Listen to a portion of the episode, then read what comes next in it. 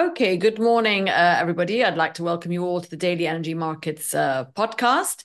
It is the last day of February, leap year, February 29th. Uh, I'm delighted today to be joined uh, by Clay Seigle, uh, Director of Global Oil Service at Rapidan Energy uh, Group, Gulmira Rzayeva, founder and MD of Eurasia Analytics. And joining us for the first time on this particular podcast, Mr. Badar Chaudhry, who's head of the, head of the energy sector at Mashreq Bank here uh, in the UAE. So great uh, to have you all uh, with us today. Um, Clay and Gulmira, I believe you just spent uh, uh, the week in London and you're still there at IE Week. So I really, you know, look forward to also hearing about your main takeaways on today's podcast from that.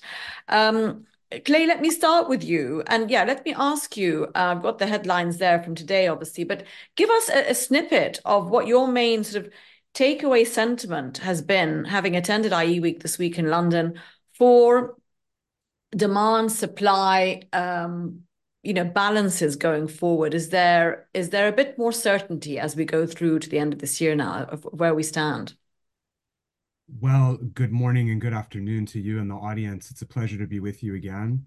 You know, the sense that I get from talking to the colleagues uh, here this week is uh, a pretty narrow range of expectations for the supply demand balance this year and also for the price range.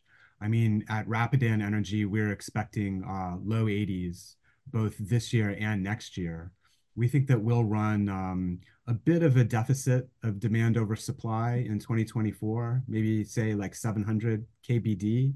We see next year as uh, actually quite balanced. The key assumption, though, in that outlook is that OPEC Plus is going to maintain its current program of supply restraint uh, for quite some time. And when we just uh, rebooted our modeling and our uh, fundamental forecasting uh, last week, we ran some scenarios asking how soon could the group start to think about bringing back uh, mm. some supply into the market? And our conclusion, given our assumptions again for global oil demand growth and also new inputs from non-OPEC supply, is that uh, OPEC Plus will probably prefer uh, for quite some time. We're assuming for the balance of this year to leave those supply uh,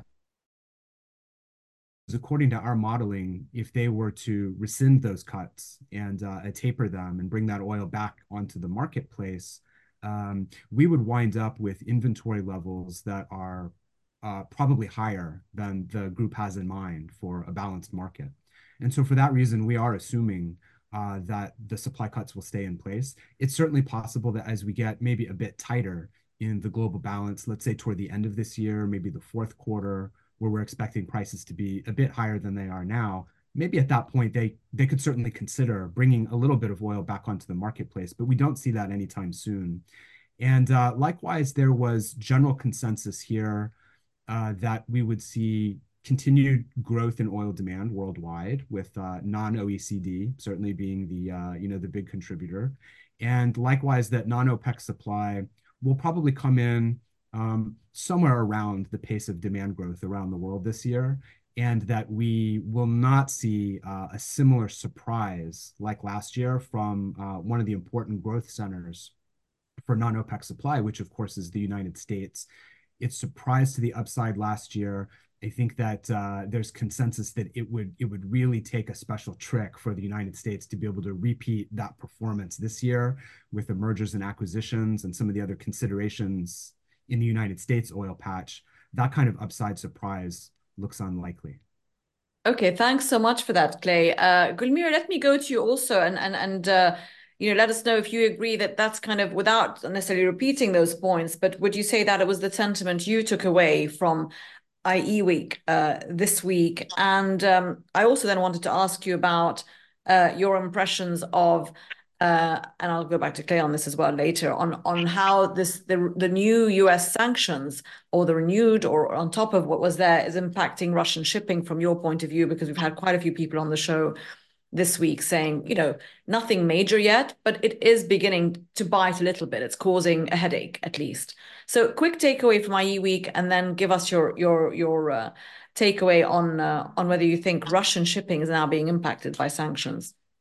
Yeah, good morning. Uh, thank you. So uh, I think uh, my uh, takeaway from IP Week would be that there are, there are uh, certainly concerns coming not only from uh, uh, you know uh, uh, supply side but also demand side because uh, suppliers are also you know concerned about the, the you know demand uncertainties because from coming from the country um, from Azerbaijan there is you know, uh, uh, uh, one of the major uh, oil, oil producer, oil producer and exporter. This is uh, really something that disturbs, you know, oil um, and also natural gas supplier as well. So what what's going to happen with demand in longer term perspective? you know, because there are billions of dollars of investment in, well, not only new project but also in the uh, uh, current projects to maintain the production and uh, uh obviously uh, uh, demand demand uncertainties concern oil suppliers as well. So this is something we heard yesterday at the GI dinner as well from from you know former minister of Bahrain, and and and and I would say that this is some you know issues that um, also it turned out an important thing to consider when you know when you go ahead with your FIDs in new and current projects project. On on on Russian supplies, well, I think uh, so far um, uh, sanctions. Well, I'm not talking about the most recent sanction, but sanctions that imposed before. Uh, I haven't bite that you know painfully Russia because we're talking about some uh, you know amounts of oil which were just redirected from the Atlantic basin to a- Asian to the Asian market, and given that uh, uh oil demand in China and uh, India was growing. So far, it's been uh, growing. So Russia managed to find the market for its oil, you know, in the Asian market. But uh, recent uh, sanctions, uh, uh, you know, imposed on the uh, banks and all international transactions mm. that would be uh, done in dollar in in oil trading. I think this is so far uh, is caused a lot of let's say uncertainties for Russia because still, as far as I know. Russian trading companies they stopped at the moment trading with oil, so they try to you know figure out the new schemes of uh, bypassing the sanctions and coming up with you know some uh, some schemes of uh, uh, as they did before with all, all sanctions you know um, to continue trading uh, trying to bypass sanction. And I think that uh, in just as as as I heard, in just few days, looking forward, they will uh, they will come up with some uh, uh new schemes and, and continue trading. So I don't think that this will uh, significantly disrupt Russian oil sales or trading. Uh, I'm just I think just you know there will be you know as as as has been so far, you know all the sanctions you know oil uh, price or uh, oil and oil products uh, trading you know as was conducting um, you know, uh, without any major problem. Just they were putting from sanctioned tankers to non-sanctioned tankers. Documents had been changed. You know, uh, uh you know, and the documents you have Russian uh, Russian gas named like a region, Kazakhstani gas or Omani gas, uh, or sorry, oil or products. So uh, I think I think this will be the case in in in with these sanctions as well. Okay, so they'll continue to probably to get around those. Um, good morning again and and welcome. Um, we haven't had a chance to talk to you since the COP28 uh, uh, meeting. We have certainly haven't had you on this show for that, and I'd like to get your perspective from the finance banking sector about the appetite post COP28. New targets were set, new initiatives. The uh, uh, you know a few things put into the statement about fossil fuels, and of course uh, investing in the energy transition. So, from your give us sort of the start of 2024 outlook for you from the banking sector, the appetite for capex in conventional energy products versus green, and whether you think COP28 or, or, or those initiatives are having any impact on the appetite for either of those areas of investment. Yes, good, good morning and good afternoon, everyone. Um, again, thank you so much for having me on this podcast. Um, this is the one that I haven't attended in the past, but um, very, very familiar with the uh, format. Uh, so again, uh, in general, I think uh, the if you look at the uh, economics or the dynamics of the market that we operate in, um, uh, by all measures, I think we are sort of um, ready to actually continue the, the pace that has been set in the last three, four years.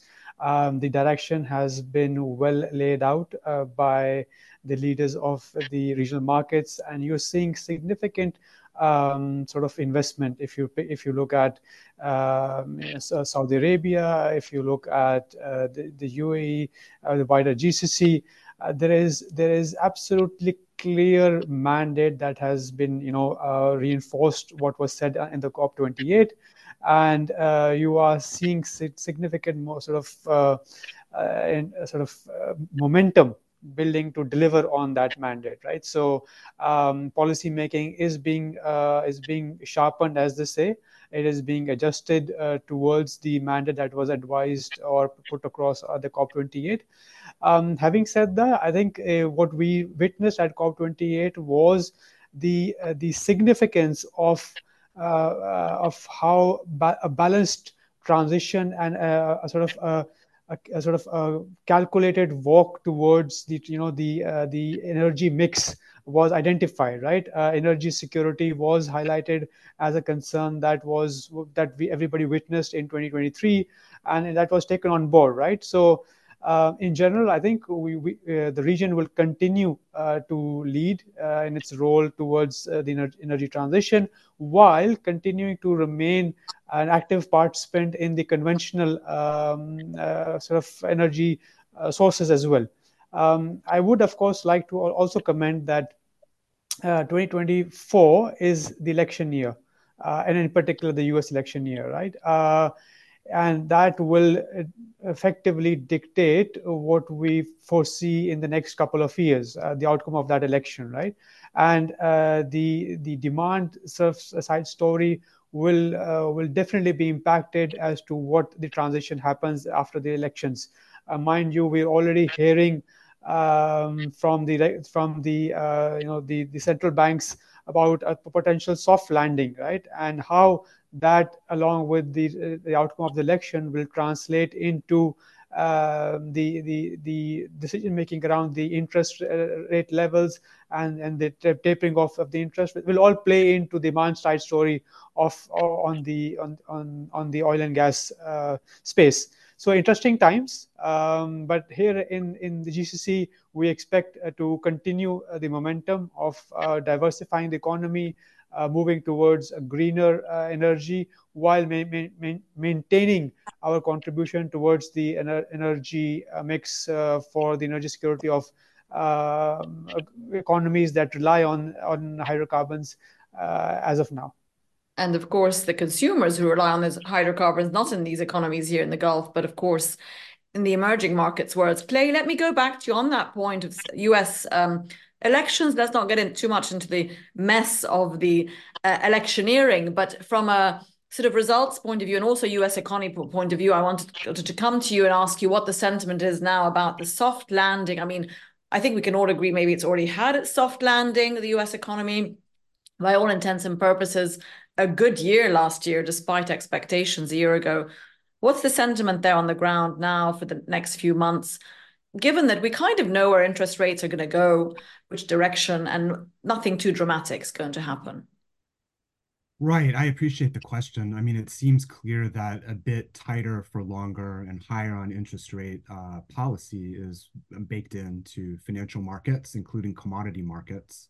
And nevertheless, we're seeing, um, you know, prices in a pretty stable range. So uh, that bit is already baked in and priced in. I think that when it comes to uh, the uncertainty around the outcome of the United States election, there are so many elements to consider that are relevant for the energy industry and uh, economic performance generally. One of them certainly is on the foreign policy front, which will probably look very different under uh, either of the two administrations that we can see as a result of the election.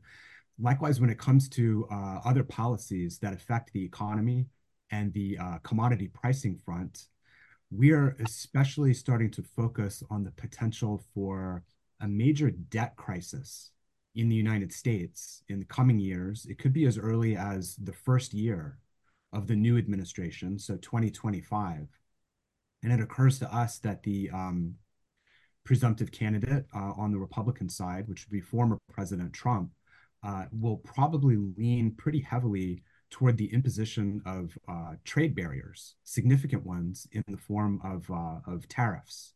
And that has the potential to pull down economic performance, economic activity, and act as a barrier to GDP growth versus those expectations that are already priced into the market on what we've already seen in terms of interest rate expectations. So rates could be even higher for longer. And uh, if there is really an issue with uh, rating on the United States and uh, potentially uh, international parties that were to sell US uh, denominated assets, et cetera, we could have um, lower oil demand uh, and aggregate economic activity in the United States than the market is expecting. So we at Rapidan, you probably know, we definitely feel like the future of oil demand and oil demand growth remains coupled to the GDP trajectory. It's not decoupling like uh, some other analysts uh, mm. have asserted. But if we have trade barriers, if we have uh, a trade war or something like that under a new administration, it's possible that oil demand growth could be much less than people are modeling right now. Okay, thanks, Clay. Uh, Gulmira, let's talk a bit about gas. We've had a few discussions on it this week already because the price trajectory for, for international, let's say, gas prices, it's is going down. There doesn't seem to be any uh, pull, strong, extra strong pull from Asia or Europe as there was a year ago, and everything seems to be pretty much under control. Uh, we have a headline today with saying that Russia is diverting its LNG to China from the Red Sea around the Cape. You know, it's even getting its gas to Asia when it needs it. So, what's the outlook for gas demand in Europe uh, as you're seeing it, and this trajectory of gas prices generally uh, that's softened, you know, a lot in the last 12 months? Is that kind of the new normal? Uh, of course, there's weather-ish related things, but you know, it would take a very, very diff- change, big change in the weather to to pull prices up from where they are now back to the highs that we saw, which were triggered initially, uh, obviously with the Russian crisis. Yeah, I think uh, uh, demand decline will be uh, continuing in the in, the European market in the following years as well. Uh, thanks for all the measures that uh, you know uh, European en- Energy Commission will, has been taking so far. So this bears some fruits, and, and therefore, well, given also the the fact that inventories uh, are uh, you know uh, pretty much full before the season. And now uh, it's uh, full like something like 70 percent. This this uh, gives kind of a kind of an energy security. And so far affects the prices. So prices are not going up as was expected maybe you know b- before winter. But um, i think the this is what we are facing in europe at the moment is demand destruction, which means that well, it's not a, a, a, demand reduction, which means that you know those volumes will not come back to the market again, uh, especially in the industry sector, because as as we're uh, witnessing now, the industry in Europe is you know uh, migrating to some other regions of the world, especially to the to the US, which means that yeah, this demand destruction um, uh, uh, you know will not uh, will not reverse in in the future, which yeah and and this means that the demand is declining and this trend will be continuing in the future um and i think here important thing is whether uh, europe Europe is, you know, how, how successful to manage to bring a gas from uh, alternative sources and, and via alternative routes. And uh, uh, uh this is a, this is a major issue because uh, well there are not too many alternative sources uh, existing at the moment. And if we're talking about the pipeline gas so we have only uh, a gas coming from North Africa and Azerbaijan. Uh, volumes are not that big. Well Azerbaijan is planning to double its gas export to Europe from current 10 12 BCMA to uh, 20 BCMA by 2027 and then uh, if you look at the the African supply especially uh, Algeria, uh, Algeria, then um, yes, Algeria uh, is also planning to tremendously increase its gas export uh, to Europe. But I think for both of these suppliers, uh, they need uh, an investment to increase the gas production and, and expand their info, export infrastructure to be able to increase gas export to uh, to Europe. And this brings me to another point of again, uh, you know, demand security. I mean, for for for investment in your infrastructure, including you know gas production uh, and uh, uh, gas transportation facilities, uh, you need to have your long-term contracts in place, which is which looks to me a bit problematic at the, under current situation, because you know again there are a lot of demand uncertainties and the buyers are reluctant to sign long-term contracts, uh, which makes problematic for uh, gas suppliers to, you know, invest in uh, and to secure um, funding and invest in their uh, in their infrastructure. And LNG uh, also another issue because we, we are facing now rather rather a tight LNG market, and given that as you said, Russian LNG is redirected from Europe to uh, uh, to the Asian market, then uh, we are also uh, uh, facing here a great competition for LNG. So uh, for LNG prices are fluctuating a lot, and this creates another uncertainties for the market. Okay, I mean it's it's it's tight, but I mean we do have a lot of gas coming online the next few years, big projects, and of course we saw announcements the last week from Qatar, which has got a new uh, uh, find and is will be expanding its production. Saudi Arabia also uh, has has said that it's going to be um, you know looking to expand even gas production. Badar, I'd like to go to you on that on Saudi also and get your thoughts from sort of uh, you know an economy point of view. Uh, Saudi Arabia also a couple of weeks ago, their their energy minister said that uh, they would not be, for the time being, continuing with plans to hit this 13 million barrel a day target.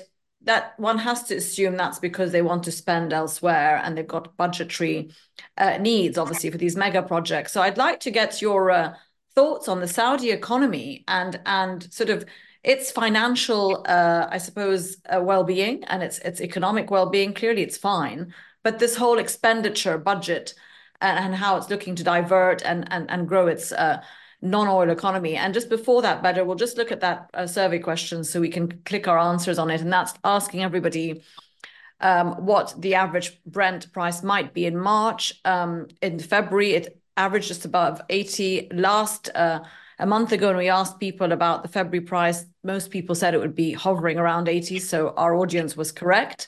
Uh, so what's it going to be in March? Are we going to still be closer to 80 as we were last month? Uh, and in Jan, or or or are we going to get a different picture? So, Badar just back to the Saudi um, question there in terms of economic planning, uh, finance, etc. Um, you know, and and even the interest of foreign direct investment in the economy. Give us your your your point of view on the Saudi economy outlook.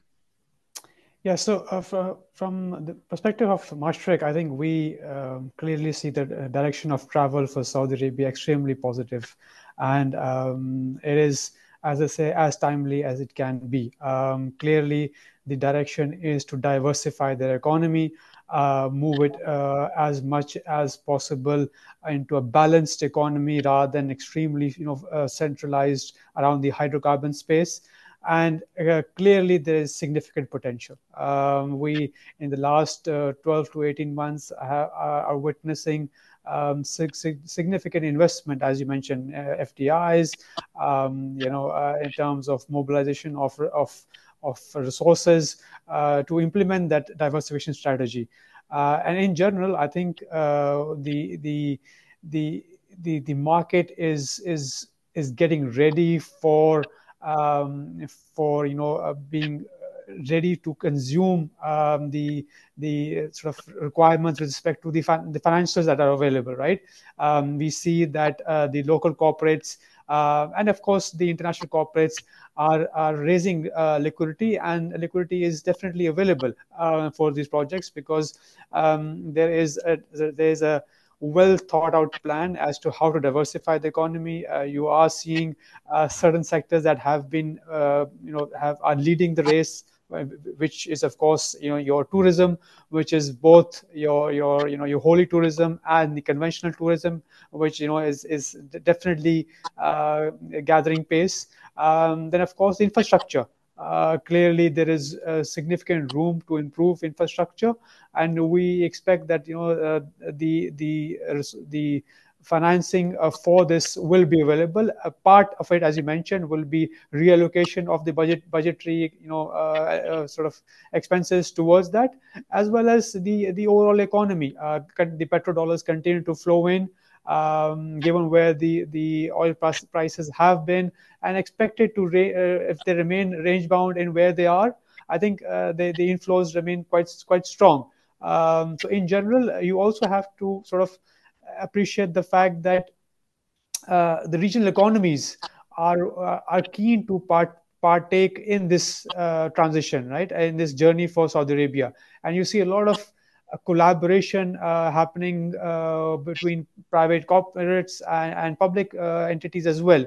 You've seen the likes of you know, ACWA, Masdar, all very keen to you know capture opportunities uh, in new technologies. So uh, uh, hydro, hydro, hydrogen energy, um, so you know again your solar, wind energy, all are attracting significant investments from uh, corporates from the region, right? And they bring their own balance sheet, they bring their own finances on the back of it, right? So um, as long as the um, the policy uh, is implemented um, with favorable, um, you know, um, sort of uh, uh, sort of rules and regulations, we see that the Saudi uh, transition uh, towards diversification to continue successfully. Okay, thanks, Badar. Clay, what, what? Just let's get your opinion on on this uh, announcement a few weeks ago by by Saudi Arabia about its plans for oil, uh, you know, for for pushing its oil capacity up to 13 million is has been shelved for the time being, focusing on other things. What uh, you know? Do you think that's just very temporary, uh, uh, literally because of budgetary needs, um, uh, uh wanting to sort of spend elsewhere uh, at the moment, or or do you see that as we've heard since then as a sort of reiterated intention of we are, you know, changing our economic model and and this is here to stay? Well, our assessment is that it is temporary in nature and that uh, it can certainly be implemented when the supply demand conditions and the signals that are sent by the marketplace uh, signal that it's necessary. That's not the case right now. Um, in a relatively balanced market, that's still going to have, um, it's still going to be loose in the coming period, probably the next couple, several years. We will still have pretty assertive growth from non OPEC supply and uh, you know keep a market stability in the recent range. However, according to our medium-term outlook, uh, toward the middle uh, or the end of the current decade, we will see supply-demand balances tighten. And when that happens, and everyone realizes that there has been, in many cases, some underinvestment that was needed in the upstream, and that demand is turning out to be far more resilient than maybe the conventional wisdom has positioned for, then we will need uh, more supply from OPEC plus, including Saudi Arabia. And at a time when the market signals that uh, things are tighter and more liquid supply is required, then they always have the opportunity to bring those plans back to fruition. And Clay, just staying with you on the OPEC uh, front, we've got there, you know, obviously you've given us sort of what your expectations are and what they'll do in terms of output. The other uh, point that they're going to be discussing in June, formally at least, that's the plan at the moment, is the quota uh, issue and reallocating, uh, recalibrating those quotas back to what's real, I suppose, uh, is what's been what's been expected. Um, do you expect we will see some changes there, and does it make a difference really, considering we're managing this market on a monthly basis? Well, it's possible that it could make a change, I believe, already for 2025, if not the current year. So when they think about uh, baselines and future targets, then apparently they will be considering the result of these uh, outside capacity audits, if you will. And so there is a lot at stake across the uh, portfolio of OPEC plus contributors and members uh, in terms of reevaluating and, and maybe rebasing those production capacities. So there's quite a lot at stake for future years, but we don't see the outcome of this audit affecting anything in the near term, including the balances and the price forecast that I mentioned for 2024. Okay, thanks, Clay. Well, there's your uh, result for today. Uh, nobody thinks we're going to be close to $70. Uh, I suppose that's quite positive. Although we do have, you know, we've had the trend has been gradually up in the new year for prices from December, obviously, but there's this bearish sort of weight, isn't there? It's, despite OPEC cuts, despite geopolitics, But there you go. We're sticking to close to 80 for the for the coming month. Let's see if that comes around. Gulmira, I'll go to you just to close off for us. Um, and and just get your thoughts on uh, i mean i know this isn't your area of expertise but from an impact of how it might be affecting europe but china we haven't mentioned china today. China economy it impacts everything that happens in the energy world doesn't it from a demand and pull uh, perspective. What what sentiment are you getting from uh, the people that you talk to about where the economy is headed this year in terms of predictability for energy markets? Are we now a bit more settled in knowing what we should expect from Chinese demand uh, and the economy there? Uh, well, yeah, we, we have some discussions on China yesterday, and uh, uh, um, my understanding is from discussions that uh, energy demand, including you know oil and gas demand in China, is growing in some uh, areas of uh, economy. Some, uh, uh but um, uh, you know, it's it will continue to growing, but on a on a very slow pace. Uh, you know, unlike it was expected, and I think. Uh, uh, China will continue to, uh, well, Chinese buyers appear to to be boosting their you know uh, uh oil uh, oil import from from mainly Saudi Arabia uh, in, in in April and and and in the following months. Uh, but just it seems that the, uh, China also switching of buying um, mainly from Russia now to Saudi Arabia, which is interesting fact because it seems that now you know Saudi Arabia is trying to reclaim its market back from from Russia by uh, you know uh, reducing uh, introducing a reduction in official uh, price formula for the Asian uh, buyers uh, and that's an interesting fact. So I think we will we're going to see more China's and also India's imports from from Saudi Arabia in the in the in the coming months so with that, probably Russia will face um, a, lot of obstacles, obstacles that not, will not related to sanctions or you know to the war in in in, in Ukraine, but more uh, obstacles related to you know this competition uh, for the market in in in in the uh, in Asia.